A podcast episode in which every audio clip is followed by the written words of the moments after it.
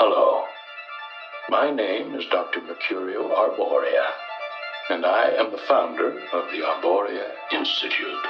Through our unique blend of benign pharmacology, sensory therapy, and energy sculpting, we can guide you to a new, better, happier you. You're about to embark on a great journey. Let the new age of enlightenment begin.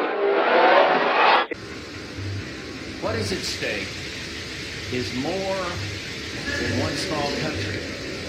It is a big idea, a new world order. It's no longer a theory. What I'm about to say is fact.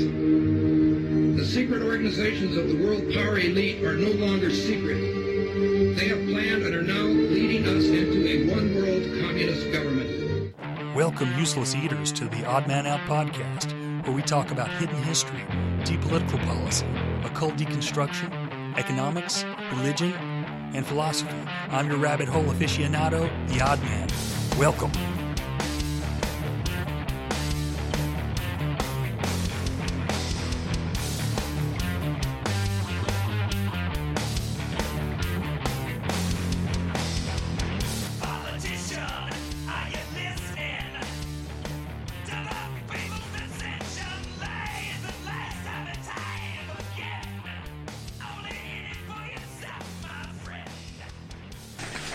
Very much, um, Richard, and I am delighted to be here in these new headquarters. Um, I have been often to, uh, I guess, the mothership in New York City, uh, but it's good to have an outpost of the council right here down the street from the State Department. Uh, we get a lot of advice from the council, so this will mean I won't have as far to go to uh, be told uh, what we should be doing and uh, how we should think about the future. A special televised meeting of the New York based Council on Foreign Relations provides a window to the real story. The speaker, Vice President Dick Cheney, takes a question from David Rockefeller. Vice President, um, I just enjoyed so much your whole speech, but I was particularly pleased that you gave such a strong endorsement for the free trade agreement for all the Americas, subject that has been of great concern to me for many years, and particularly recently, and I think it's absolutely essential for the strength of our economy. Rockefeller's role in the drive for an FTAA was a lot more central than he portrays. Rockefeller cultivated Latin American leaders who could be counted on to support such a proposal. Both the 1994 Miami Summit and the FTAA proposal were conceived and nurtured by a Rockefeller created network. Prominent among the organizations sponsoring the Miami event were the Council of the Americas, founder and honorary chairman David Rockefeller, the Americas Society, chairman David Rockefeller, the Forum of the Americas, founder David Rockefeller, the Institute for International Economics, financial backer and board member David Rockefeller, the Trilateral Commission, founder and honorary chairman David Rockefeller. Rockefeller's influence also extends to the current administration. He was chairman emeritus of the CFR when Vice President Dick Cheney once served as a director, a relationship that Cheney concealed during his congressional career. It's good to be back at the Council on Foreign Relations. As uh, Pete mentioned, I've been a member for a long time and was actually a director for some period of time. I never mentioned that when I was campaigning for reelection back home in Wyoming.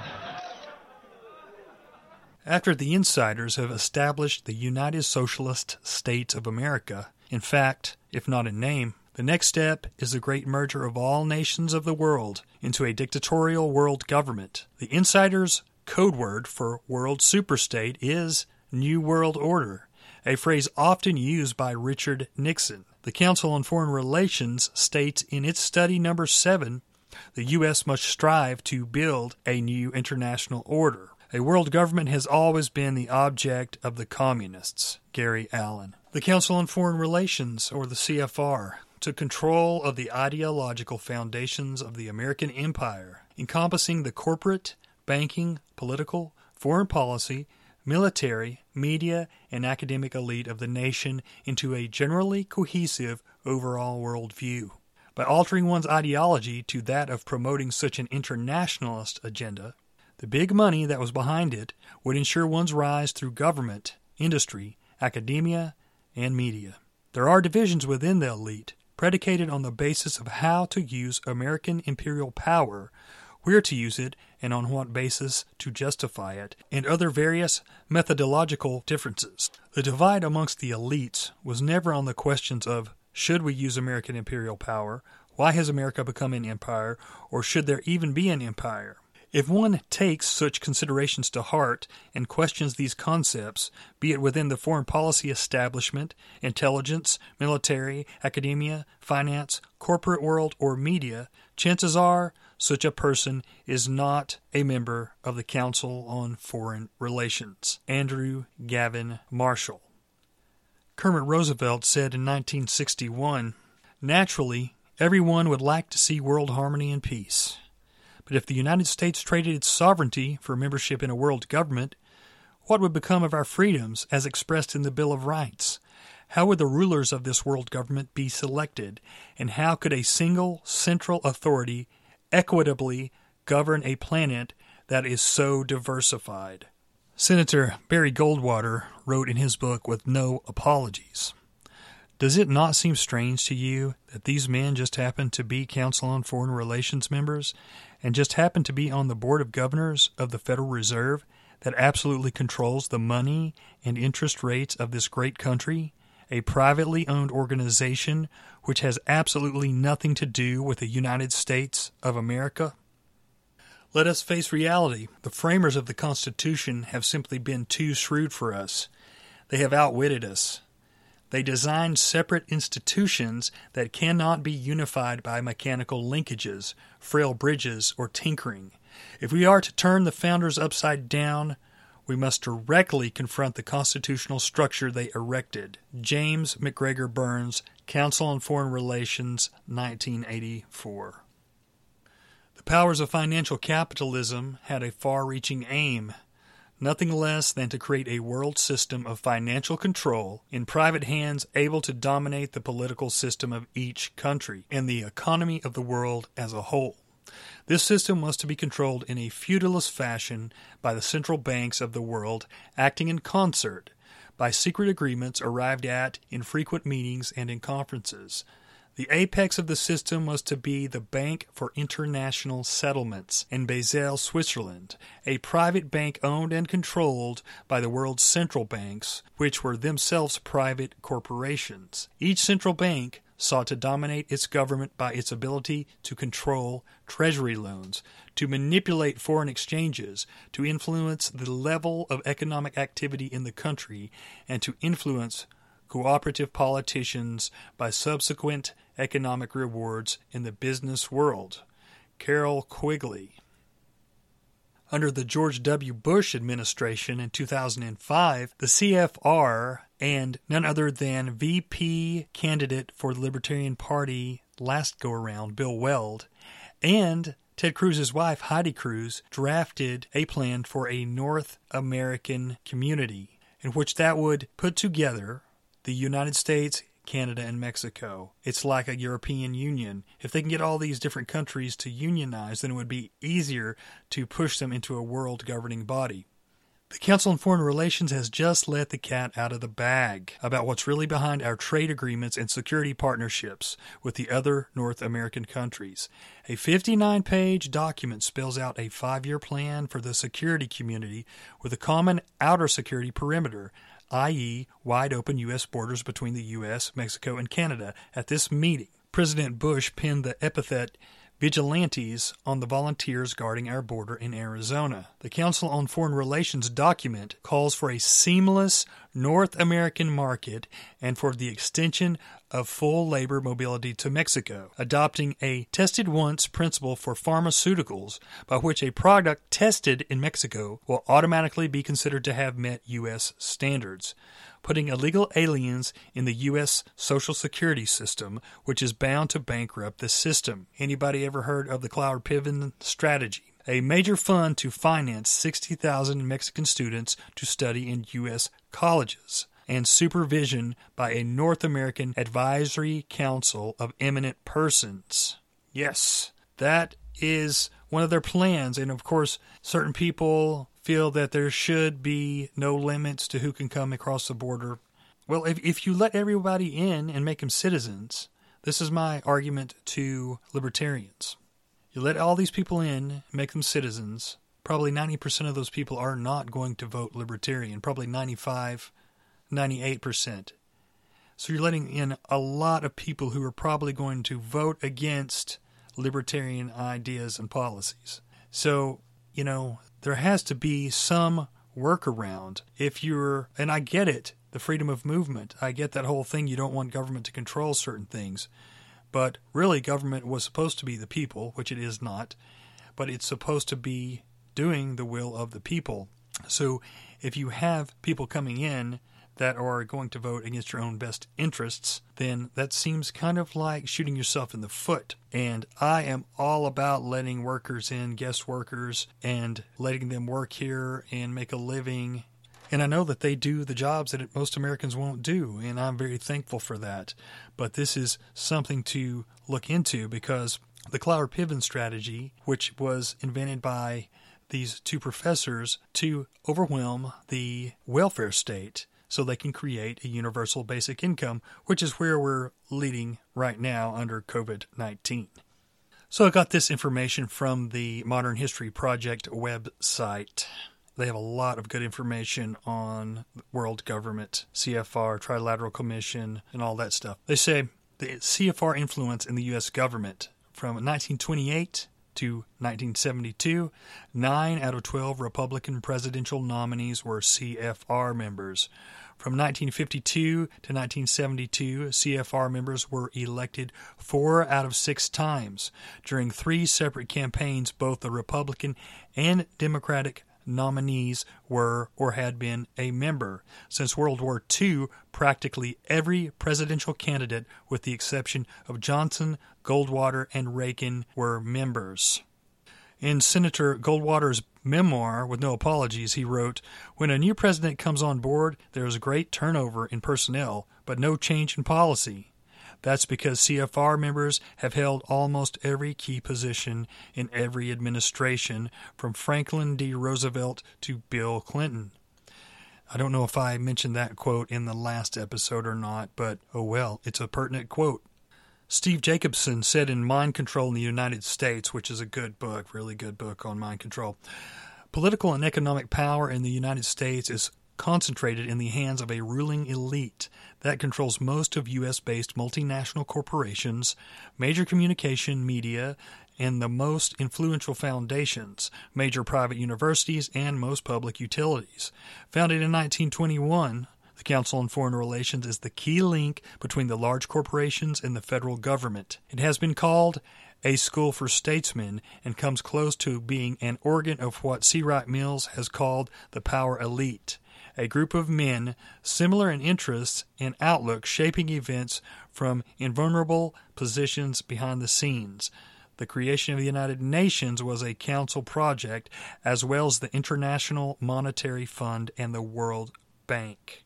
Jack Newell wrote in Why a Bankrupt America its members have run or are running NBC and CBS, the New York Times, the Washington Post, the Des Moines Register, and many other important newspapers. The leaders of Time, Newsweek, Fortune, Businessweek, and numerous other publications are CFR members. The organization's members also dominate the academic world, top corporations, the huge tax exempt foundations, labor unions, the military, and just about every segment of American life. We're going to talk a little foreign affairs. He is the president of the Council on Foreign Relations and author of War of Necessity, War of Choice. Richard Haass has come back to talk to us. There's our expert. How you doing, Richard? Thank you for being here. Thanks for having me. Okay, so uh, as we discussed last time, you are the president of the Council of Foreign Relations, which secretly controls the world, I believe. Secretly. Secret. and I saw this picture. Could you show this picture? This is uh, Angelina Jolie holding your book. It's amazing. What do you think of that? huh?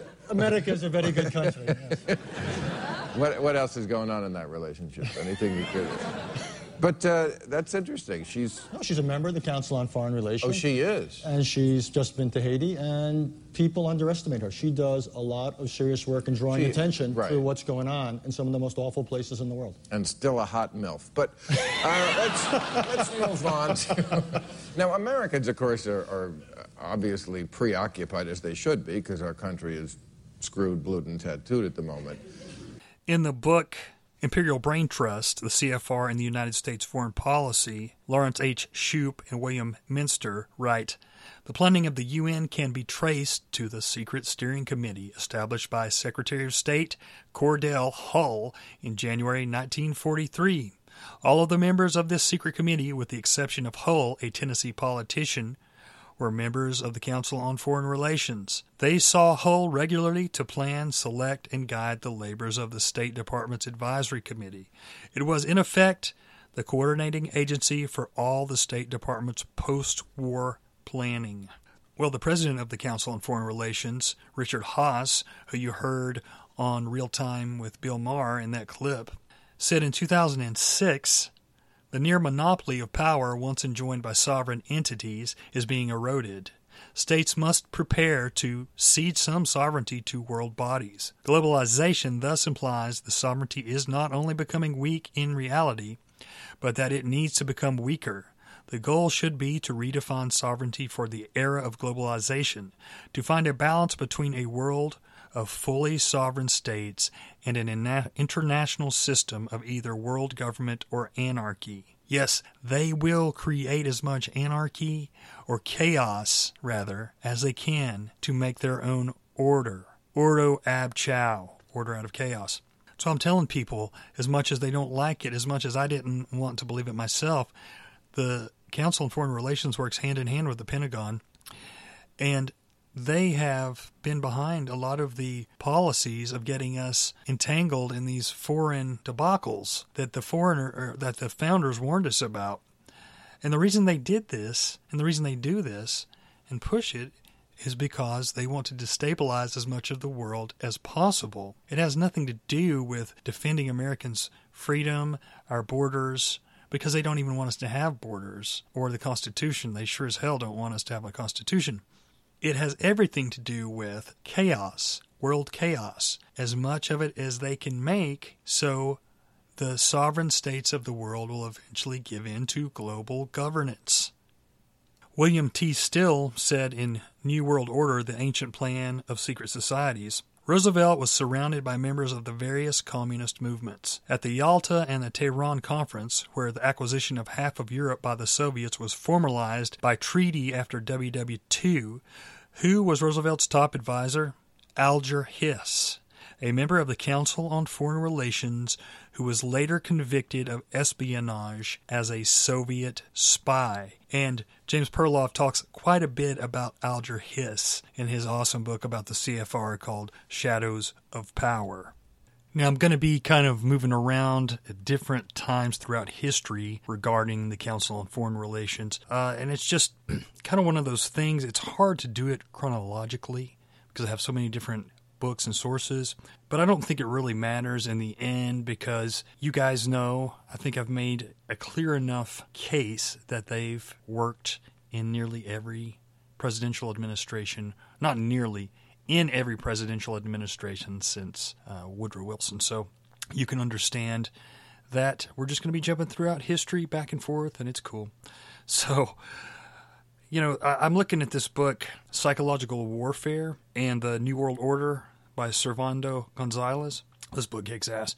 Anyway, he's talking about the Council on Foreign Relations influence on the military. And, you know, I've talked about that a little bit. I know it's a touchy situation because we've been kind of programmed, especially those of us who've come from the more right leaning side of things, to not question the military whatsoever.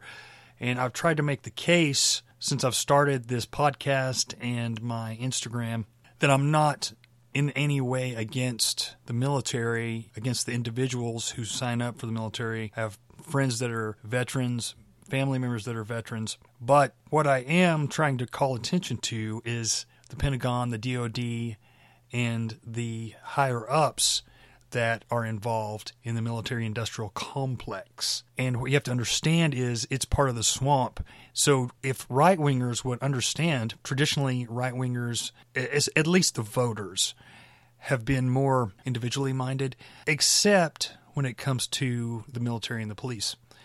Um, although they have had a history of being against the ATF and a couple other agencies, but if they would apply the same amount of skepticism to the DoD as they would the welfare state and other different agencies within the federal government, they would understand that it's all a big swamp and it's all a big bureaucracy. And a lot of these people do not have their best interests in mind and they're only trying to they're only trying to do things that benefit them and these institutions like the Council on Foreign Relations, Bilderberg, Atlantic Council, and the like that will benefit all of those, right? So, anyway, I just wanted to put that out there because some people really are sensitive about that. And I've gotten into it with several people over the years online who think any criticism of the DoD or the Pentagon is an unpardonable sin, that you are a traitor. And I try to point out to them, hey, wait a minute, I'm actually standing up for the Constitution, what the founder said about foreign entanglements and large standing armies and different things that have been a threat to free people throughout history but people have been at least since uh, World War One, when Woodrow Wilson created the Committee on Public Information, which I talk about a lot, and I know you guys probably get tired of hearing it, but that's such a big deal to me because he created a government agency just to propagandize the American citizens. And of course, you hear things about fake news all the time now. That whole agency was formed to create fake news and sway the American people into sacrificing their sons and sacrificing their efforts, money towards going into World War 1. And that's what the bankers wanted because as we talked about in the last episode, uh, the bankers thrive on war. But anyway, get Getting back to Servando Gonzalez's book, he talks about the military and the CFR, and he says the CFR's fifth column inside the armed forces. The results of this CFR effort of systematic infiltration of the U.S. military has brought results far beyond expectations. As of 2006, there was 124 senior officers of the three branches of the U.S. Armed Forces with confirmed membership in the CFR. Today, most likely, the number is higher. U.S. Armed Forces officers, members of the Council on Foreign Relations 2006. Now, I won't go into that because he goes through all of these officers, their names, their ranks, how long they served, how long they were in the CFR and it's just too long to do on a podcast. It would get really boring. He goes from 2006 all the way down to, let's see here. This is long. It's a lot of names, a lot of names to 1995. So that's a, that's a long time. He says, Is this list above just a collection of good old boys that have sold their soul to the CFR conspirators in order to get their stars? We can only guess. What we know for sure, however, is that the bad boys who honor their oath of allegiance to the U.S. Constitution and don't play the CFR conspirators game do not advance their careers, and some of them are even demoted. And this was the case of a three star general named John Riggs, who lost a star as a result of publicly criticizing Donald Rumsfeld's CFR party line. Speaking in 1991 at the secret Bilderberg meeting in Baden Baden, Germany, CFR key conspirator David Rockefeller proudly mentioned his treasonous work undermining the constitutional principles of this country. He said, The world is now more sophisticated and prepared to march towards a world government. The supranational sovereignty of an intellectual elite and world bankers is surely preferable to the national autodetermination practiced in past centuries. It is highly disturbing, to say the least, that 124 high ranking active duty and retired officers of the U.S. military are publicly showing their divided loyalties by being active members of an organization whose openly expressed ultimate goal is nothing less than the elimination of the United States of America as a sovereign nation. And that's what I've been saying. So many of these top military leaders are in the Council on Foreign Relations. You can see them talking at the Council on Foreign Relations. They are following the strategies of the Council on Foreign Relations members. They speak out against the presidents at the Council on Foreign Relations in their foreign affairs magazine that you anyone can go on and read. It's just a if if you want to talk about traitors, I mean, I don't think it gets much more traitorous than these guys, uh, unless you're a spy and you're directly spying for another country. I mean, it's just it's outright treasonous to do what they do. Moreover, he says, it is very difficult to understand why a select group of senior officers of the U.S. Armed Forces who voluntarily took without mental reservations an oath to serve and protect the U.S. Constitution against all enemies, foreign and domestic, belong to an organization whose most senior members have openly expressed their goal of abolishing the U.S. government and the Constitution. The public record shows that the Council on Foreign Relations is one of the most anti American organizations in the world. Senior CFR members have openly expressed on unaccountable occasions their intentions to erode and dismantle the U.S. Constitution and destroy the U.S. sovereignty. They plan to accomplish this by first fusing the U.S. with Mexico and Canada into a North American Union. And yeah, that's the one that I talk about where Heidi Cruz, Ted Cruz's wife, and Bill Weld, ex Libertarian VP, helped draft, okay? A freaking.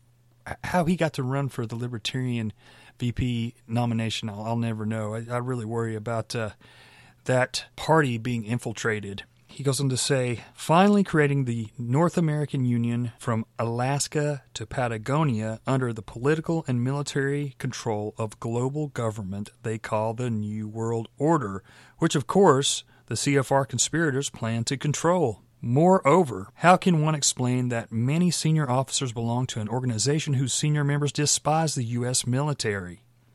Henry Kissinger, a senior CFR member and one of its most outspoken mouthpieces, and he also is a Bilderberg member and a Trilateral Committee member. But he expressed in stark clarity the conspirators' opinion of the American military men who unwittingly have been exposing their lives to advance the conspirators' anti American global agenda. According to investigative journalists Woodward and Bernstein, Kissinger, in the presence of CFR member General Alexander Haig, pointedly referred to military men as dumb, stupid animals to be used as pawns for foreign policy. But Kissinger is not the only CFR agent who despises American soldiers. In an article about some generals who criticized CFR secret agent and Secretary of Defense Donald Rumsfeld, author David Margolick exposed Rumsfeld's lack of respect for the senior officers under his command and how he humiliated them on multiple occasions. Gonzalez goes on to talk about how the CFR kind of infiltrated the CIA, but I would just add that Dulles was appointed the first CIA director and he was a CFR member, so it seems like it was just right from the start that uh, those two kind of shared members, and it was just one of those things that kind of has worked together ever since in many ways. Of course, we don't know what all that one agency really even does because of the secrecy. But a lot of the things we do know about them seems to be similar to the goals of the CFR. That's why it's important. The people running this country are determined to destroy it. The Council was heavily criticized during the 1980s for being an organization hell bent on destroying national sovereignty in favor of a world government. So many of its members hid their association with the organization. Now, you are the president of the Council on Foreign Relations, all right? Yes, sir. You guys toy with the with countries of the world like uh, like well, like toys, don't you? You're like the Illuminati. You're the Masons. You control everything, don't you? That's the rap on you guys. What's so interesting now, though, is who's on the chessboard. It's the toys, if you will, are a lot more than states. Okay, I'm going to read you a couple excerpts from Daniel Estulin's The True Story of Bilderberg, which is a fantastic book. It tells you the history of Bilderberg, Council on Foreign Relations, as well as the Trilateral Commission. He says, William Bill Bundy, the man hired by Langer, was responsible for drafting the Tonkin Gulf Resolution.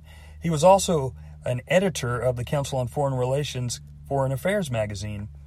Furthermore, Bill Bundy was CFR Dean Acheson's son in law. Acheson's law partner was Donald Hiss, brother of the Soviet spy Alger Hiss. In the late 1940s, the Polish Communist Party hired Acheson's law firm to help win U.S. recognition.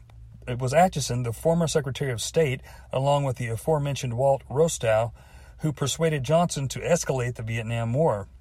The Council on Foreign Relations uses tax free foundations as its principal conduits to funnel money into favorable policy making processes.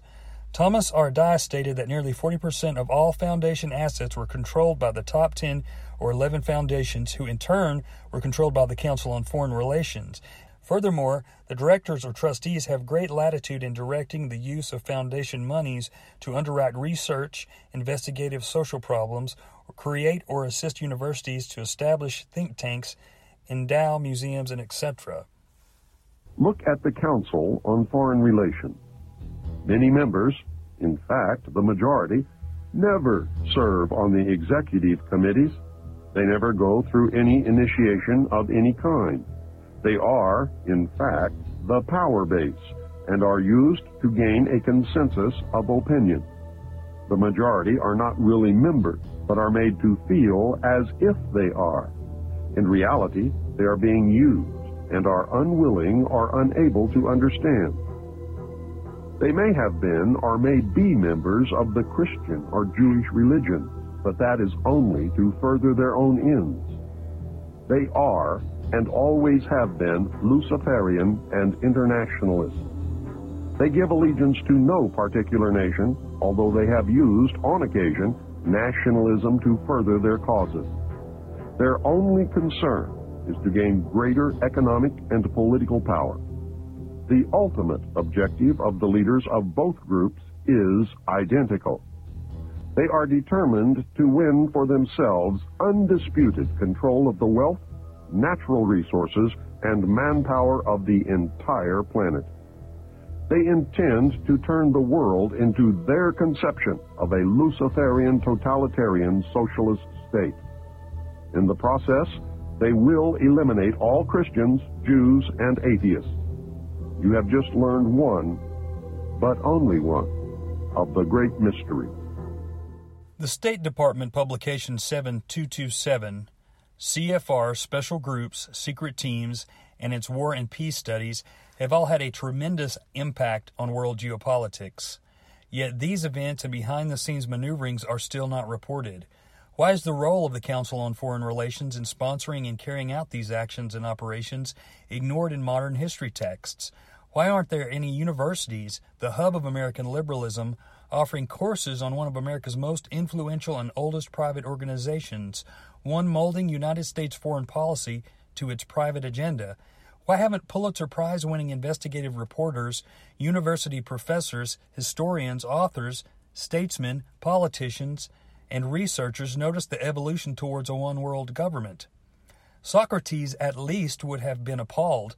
The human being investigates and thereby learns. Any topic is grist for a thinker. Is the public's lack of intellectual curiosity a symptom of the mental pacification to come? I acknowledge that it is difficult for people to believe that the CFR is a secret organization with ulterior motives.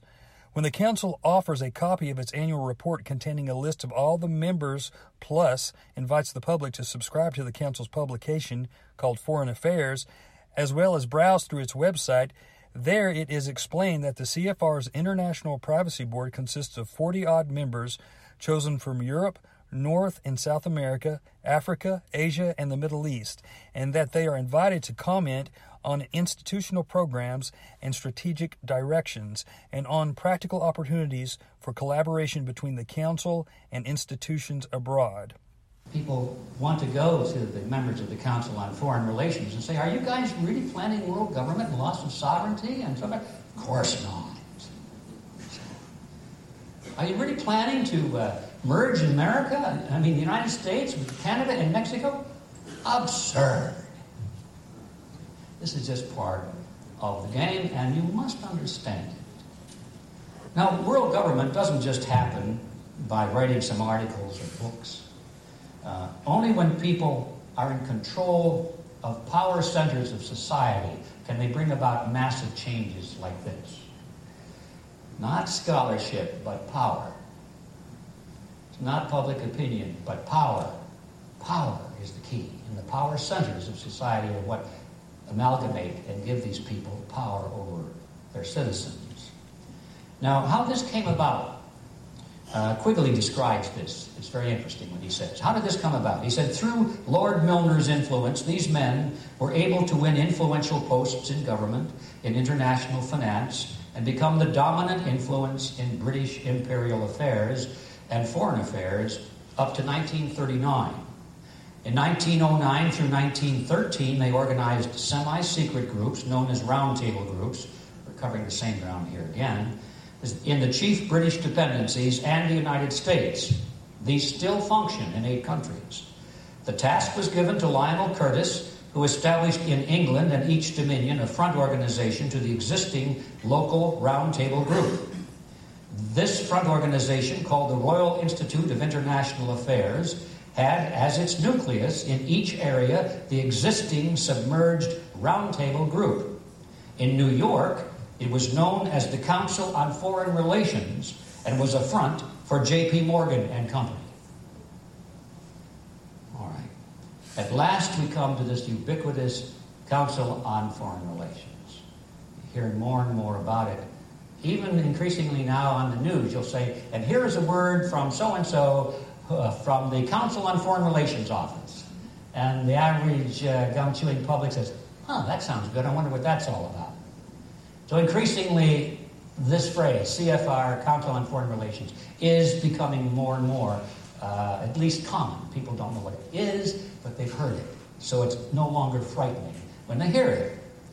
So we are informed by Quigley and others that the Council on Foreign Relations was spawned by a secret society which still exists today, that is a front for a roundtable group originally embodied in J.P. Morgan and Company, but now the Rockefeller Consortium, and that its primary goal is no longer the expansion of the British Empire, but global collectivism with control in private hands, administered in a feudalist fashion by the central banks of the world.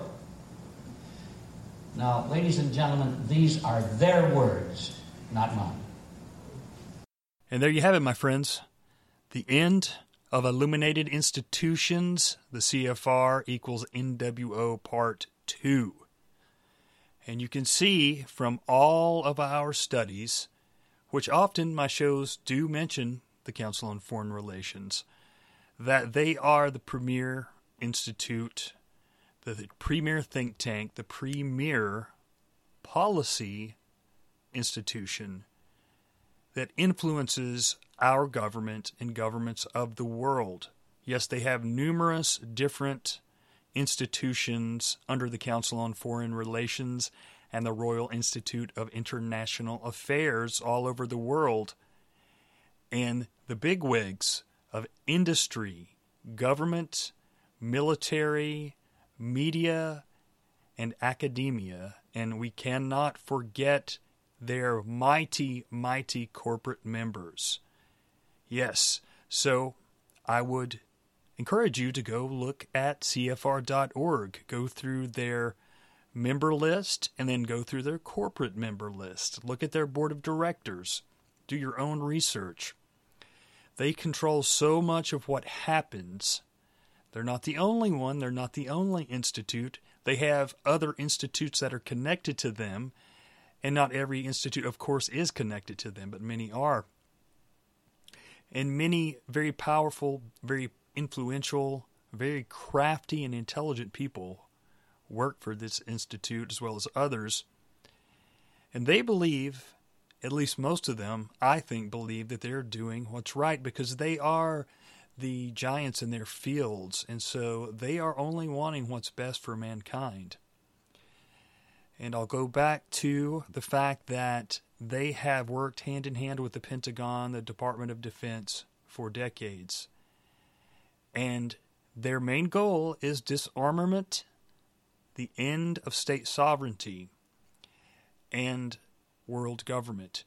So, why would our military, our Department of Defense, our Pentagon work with them? Well, you have to answer that question in your own mind and heart. The military industrial complex and all these corporate memberships involved with the council are extremely powerful and they control what happens in our world. No, it's not just the simple Democrat versus Republican that we're led to believe. And so, as we end this, I want to say that I will be doing a part three at some point. And when I do, I want to get into each presidential administration since the Council on Foreign Relations creation and kind of look at the numbers of important people who've been in each one of those administrations, as well as the Council and the Trilateral Commission as well. So that's pretty much all I got for this one, guys. It's a little bit shorter than the normal episodes, but uh, we packed a lot in there. And I appreciate you listening. If you have any questions or any comments, please feel free to get a hold of me. Underscore the odd man out on Instagram as long as I'm on there. Then uh, on Facebook, it's facebook.com, the oddcast, FT, the odd man out. So please do get a hold of me. I appreciate everything that you guys have sent me, and I appreciate the support as always. And if you feel led to, just give me some stars. Five would be great. Until then, please go check out my older episodes. Uh, this is actually the second episode this week, so check out the one before that. And um, check out the Boiler Room on alternatecurrentradio.com. I'm on there quite a bit, and they have other great shows. And uh, there's plenty of stuff out there to listen to, my friends. So I, as always, appreciate you taking your time to listen to me. I'll talk to you later. Cheers and blessings to you all. Where apostles gone?